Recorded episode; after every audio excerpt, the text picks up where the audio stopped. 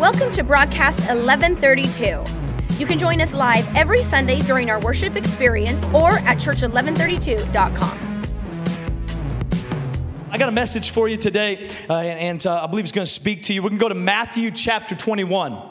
Matthew chapter 21, we're going to start in verse 1. I'll read just a portion of scripture. And so we're, going to talk about this Jesus' triumphant entry into Jerusalem as he prepared uh, for the crucifixion. Matthew chapter 21, verse 1 says, As they approached Jerusalem and came to Bethphage on the Mount of Olives, Jesus sent two disciples, saying to them, Go to the village ahead of you, and at once you will find a donkey tied there with her colt by her.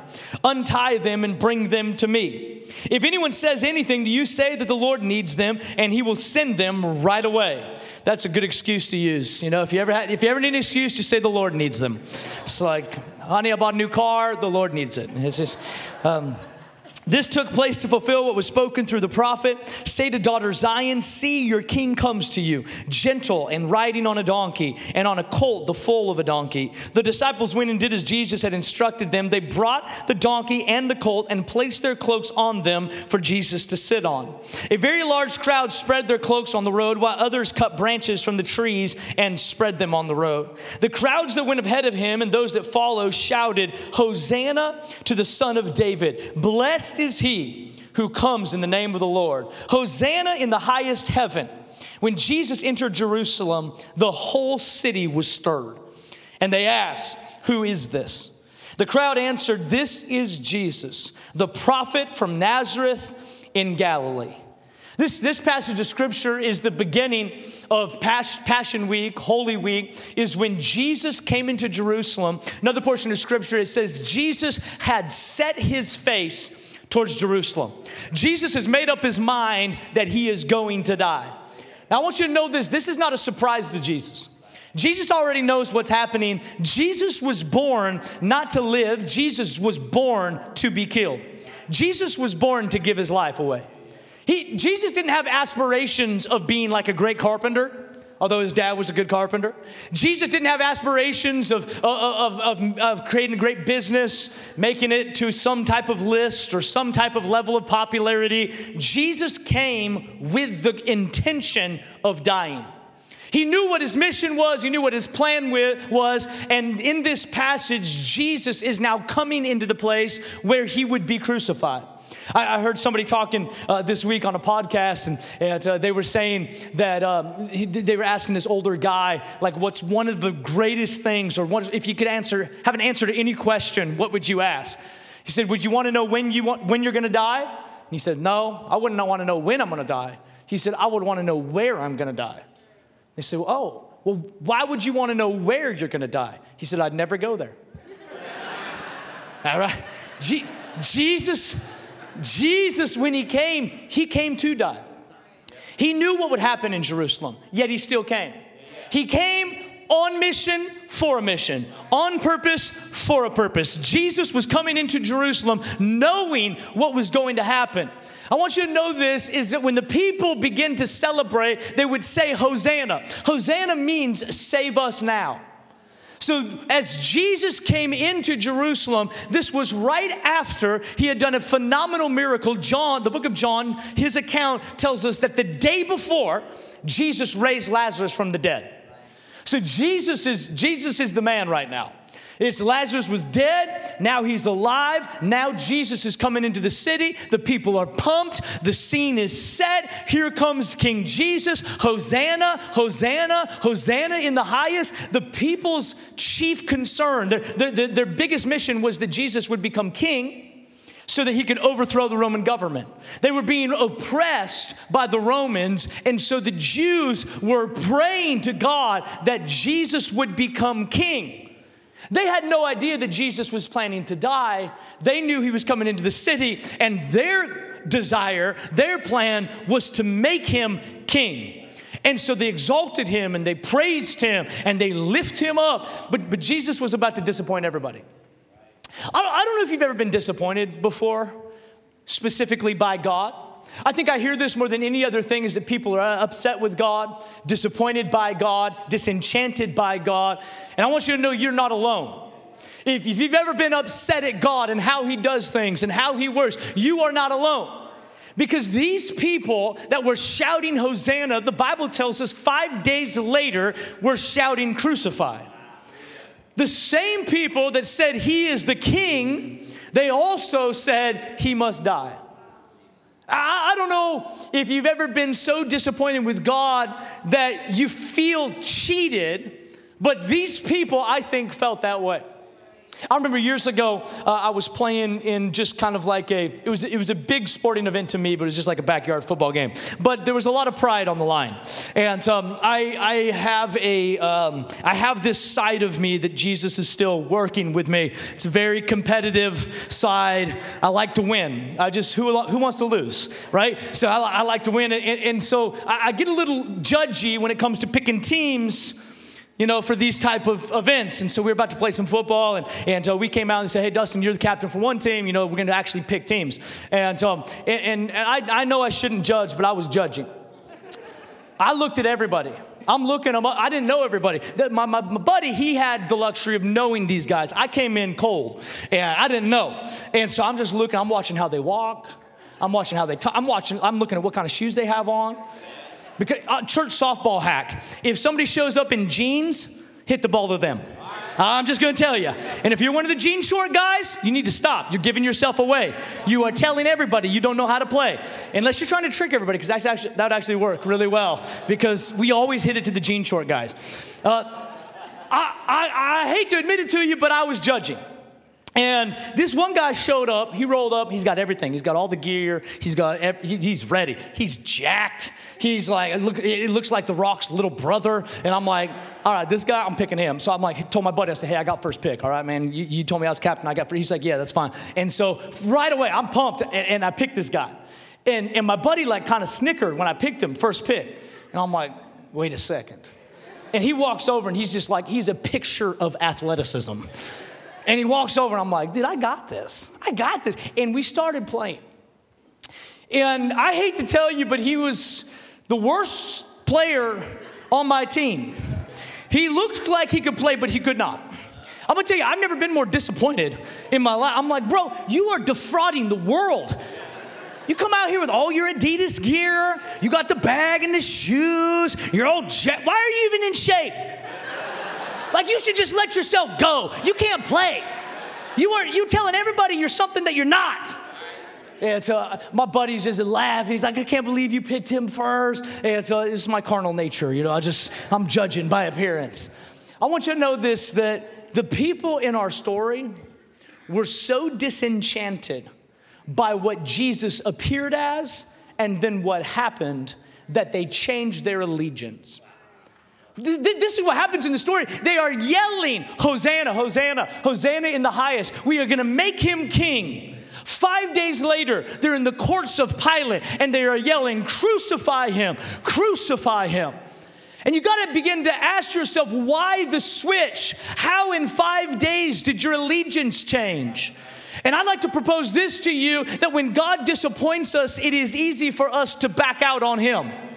When God doesn't operate in the way that we want Him to operate, in the timeline that we want Him to operate in, it is very easy for our yells to go from Hosanna to crucify. Anybody can say Hosanna when things are going well. Anybody can shout Hosanna when everything's coming together and the king is coming to town and we got this thing on lockdown. But what, what happens when you hit a storm? What, what happens when he feels like God's late? Or worse yet, what happens when it feels like God's making a mistake? What happens when the thing that you were hoping for is not happening? What happens when the thing that you had faith for is not coming around?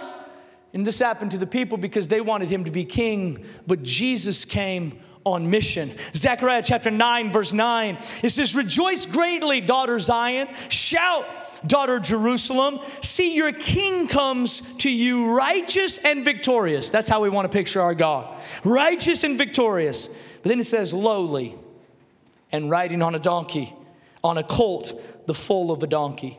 He's righteous and victorious, yet he's lowly. He's triumphant, yes, yet he's humble. See, the people, they were expecting Jesus to overthrow the Roman government. They're thinking, we're gonna be your soldiers. We're with you. Put a crown on this Jesus. Make him king. And I've got news for you. You can't make Jesus king, he's already king. You can't crown someone that's already been crowned. Jesus didn't come to earth for a crown. Jesus didn't come to earth so that people would yell Hosanna and put a crown on his head. Jesus came to earth for a cross.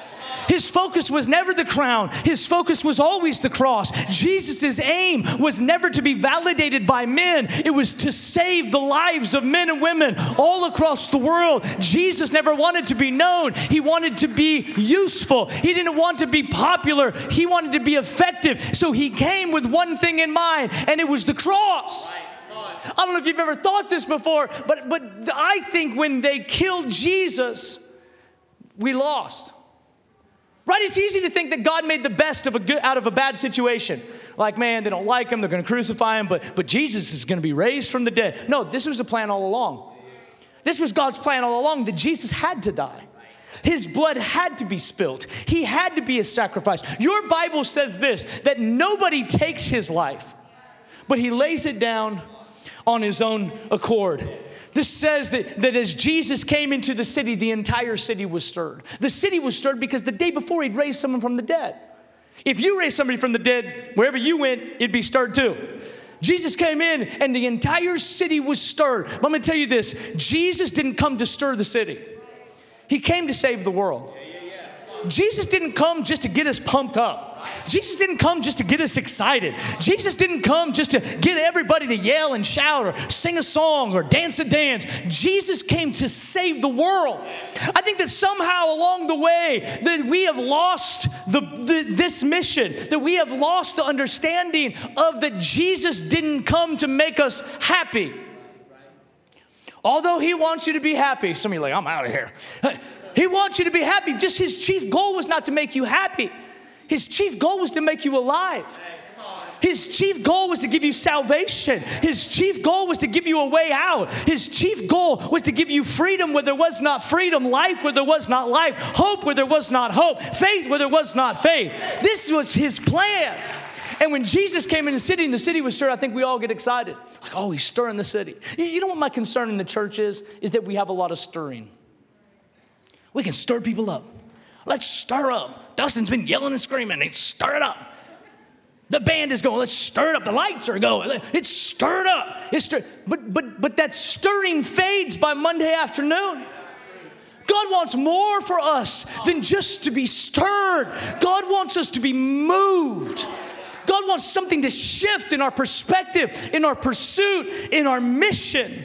Bishop T.D. Jakes, he says, the sign of Christianity is not a crown, it's a cross. And this is the truth is that when Jesus came to earth, it was not to get a crown, he already had a crown. In fact, he left his crown to pursue the cross. And when he came to earth, he came to embrace the cross. He came, it was not plan B for Jesus to be raised from the dead. It was plan A. Jesus came to die. God's mission was to send him, for him to be persecuted, for him to be crucified, for him to take the beating that belonged to me and to you, for him to take on his stripes, on his back, the stripes that belonged to me and to you. He, he took it all on himself. And that was plan A. Was God's plan to raise him from the dead. I think for many of us, it is easy to run after what God can give us. So we run after the. This is why the people were yelling Hosanna, is because they were running after what Jesus could do for them. Oh man, hey, hey, here's somebody. He raised somebody from the dead. Here comes Jesus. Yeah, Hosanna, save us now. Come on, God, save us now. And they were all happy as long as Jesus was riding into the city to save them. But their allegiance switched quickly from Hosanna to crucify when he didn't do what they wanted him to do in the timeline that they wanted him to do it. I'm gonna tell you on this, on this Christian, in this Christian walk, in this spiritual journey, you're gonna have to be willing to let go of your timeline. You're gonna have to be willing to let go of the way that you want things to happen. There is this word, it's a really scary, bad word in Christianity, it's called trust.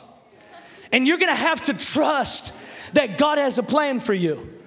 I, I, would venture to say if your life mimicked the life of Jesus, that you would think God had left you. But God never left Jesus. God never went down, took a detour. God never left him. God never said, Oh no, I don't know what to do. Man, these people wanted to make you king. Now they want to crucify. God was working in the background the entire time. Wouldn't God, in his faithfulness, in his goodness, in his sovereignty, be working in the background of our lives as well? When we think he's dropped the ball, when we think he's gone, when we think he's absent, when he showed up as Almighty God, but then he didn't deliver the way that we thought he would deliver, don't you think that God, in His love for us, is working in the background? That's why we have scriptures like He will complete that which concerneth you. That's why we have scriptures like God will work, turn everything that the enemy meant for evil and He will work it for your good. That's why we have verses that God is working in the midst of what we're walking through. If you run after a crown, you'll miss the cross. And if you miss the cross, you will miss the crown.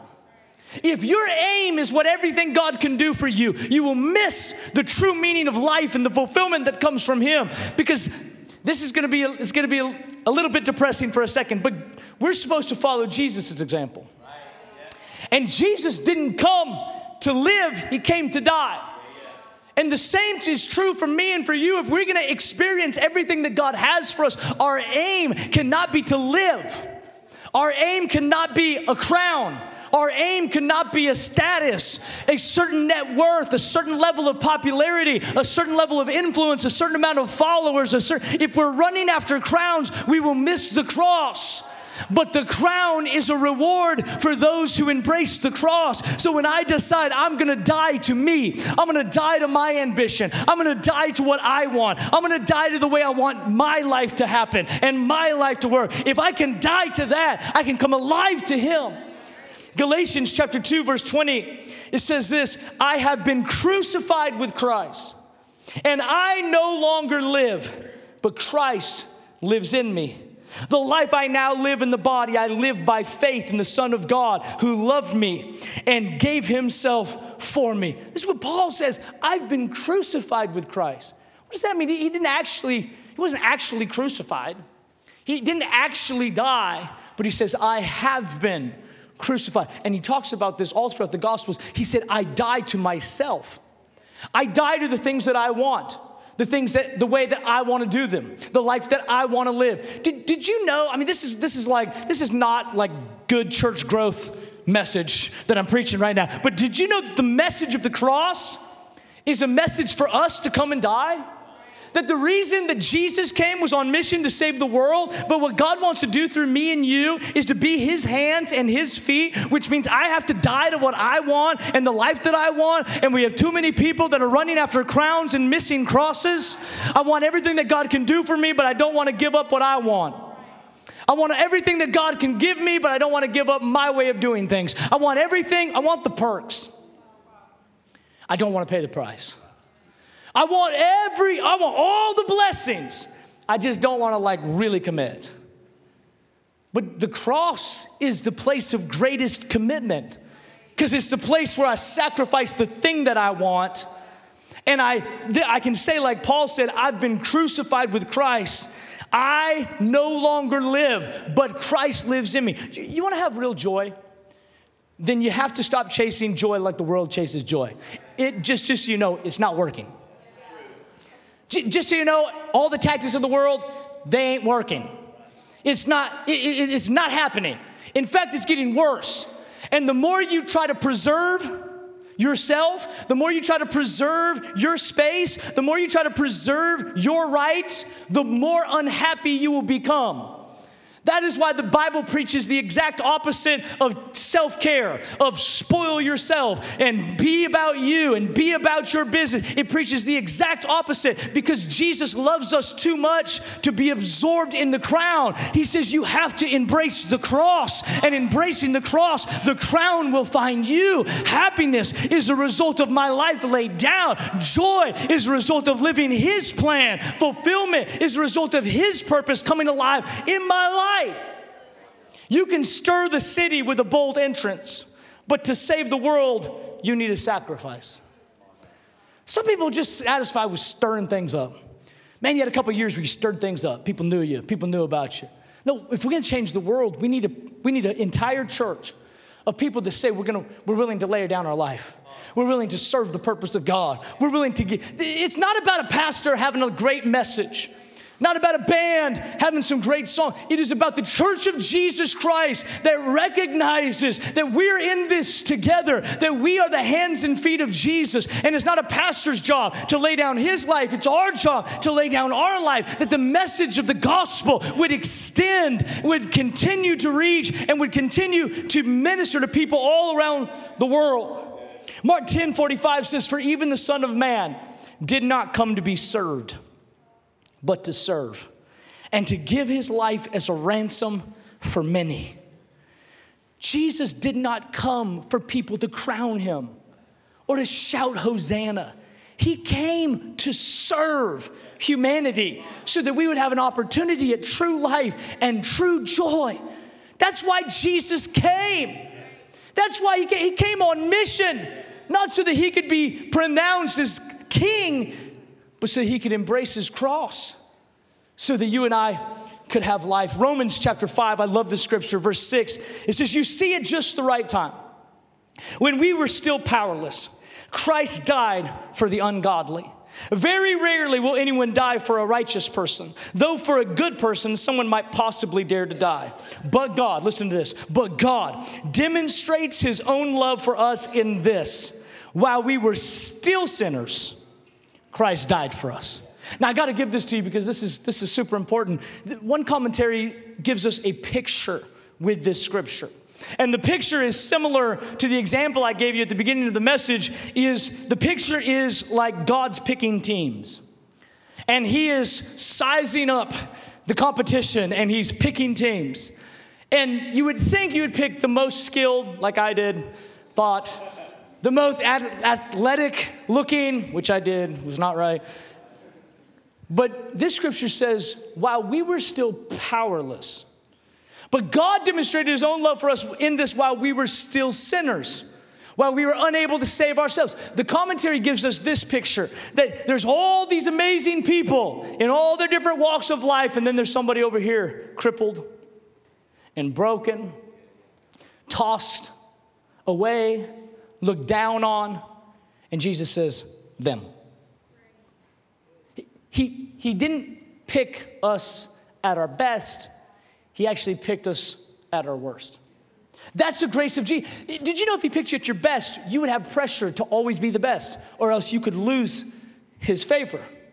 But because He picked us at our worst, then we can't lose what he gave. The, the, grace of God is not earned, and because it's not earned, it cannot be lost. The love of God is not gained by our good behavior, and because it's not gained that way, it cannot be lost by bad behavior. That's the grace of Jesus. Some of you have been striving for God's pleasure and God's forgiveness and God's God, being happy with you or okay with you. God is because He chose you when you were at your worst. He chose you when you were cussing at Him. He chose you when you were sinning. He chose you when you had your back turned to Him. He chose you when you were crippled. He chose you when you were broken. He chose you when you were cast aside. He chose you when you were a nobody.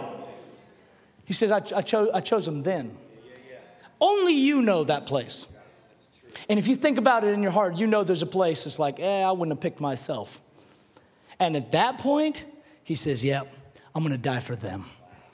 I'm, I'm picking them on my team. I'm choosing them. I'm selecting them. I'm, I'm, I'm bringing them on my team. I chose them now. But God demonstrates His own love for us in this while we're still sinners, He, he died for us.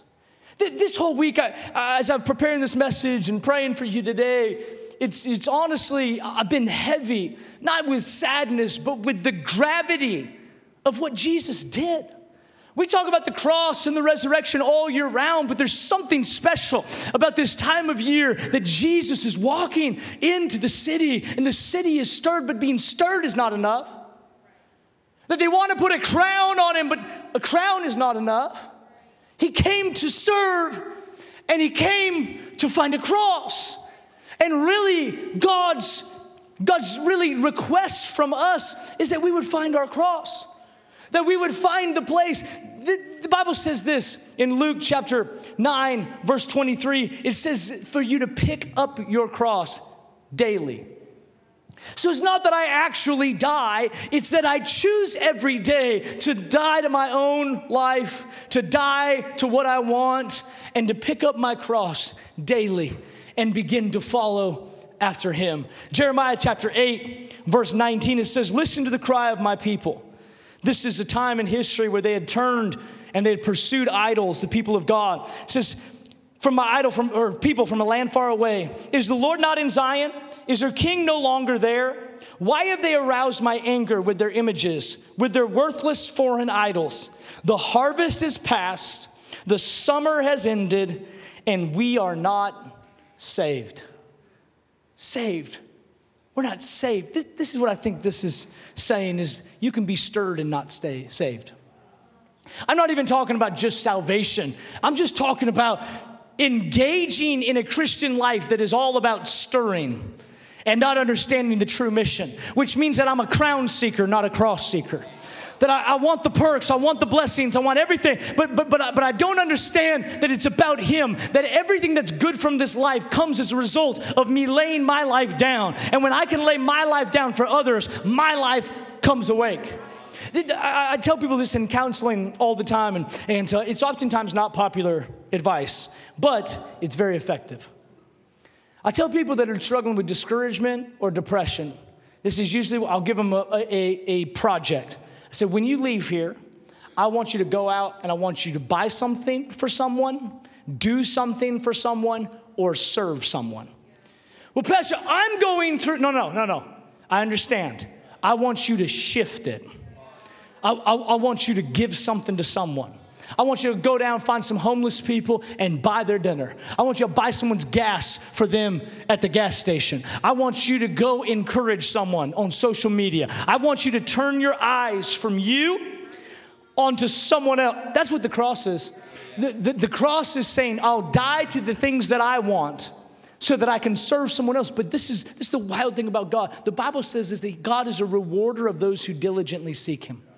So we don't seek Him for the reward, but He's faithful to reward those who seek, which tells me this that He is not trying, I'm not trying to seek a crown, I'm seeking the cross. But in seeking the cross, there is a crown.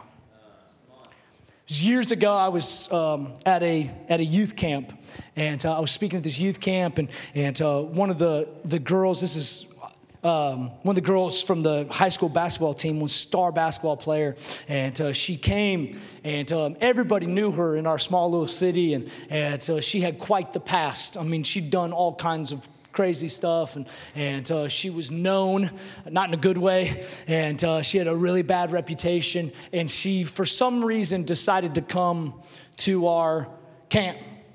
And I remember she came in and she kind of stood in the back and we were worshiping and, and uh, everyone's going after God and all of those things. And she felt so out of place.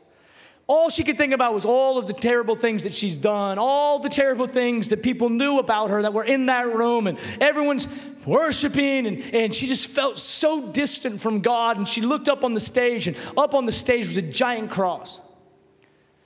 And on that cross, she was telling me the story. She said she started to see, like written in her mind's eye, all of the terrible things that she had done. And it wasn't good, it brought more shame. She saw how she had dissed God, how she had turned from Him, had she done this and broken this and, and been there and been with Him and been, and she just saw all of these things listed. And she said she started to cry, not from the presence of God, but from the shame of everything that she'd done. And she said she looked up again through her tears and she saw in her mind's eye blood coming down that cross and covering every single thing that was written until she couldn't see it anymore. And I remember it was a Saturday night and she I could see her in the back weeping and she dropped to her knees and later she told me the story. She said I've never seen something more beautiful than the blood of Jesus she didn't even know what the blood of Jesus was. She said, I saw that blood come down that cross and cover every one of my sins.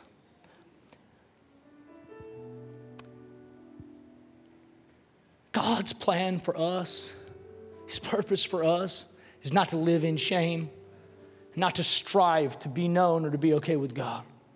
But when Jesus gave his life, the blood of Jesus covered everything that we would do, everything that we have done, everything that we would do in the future.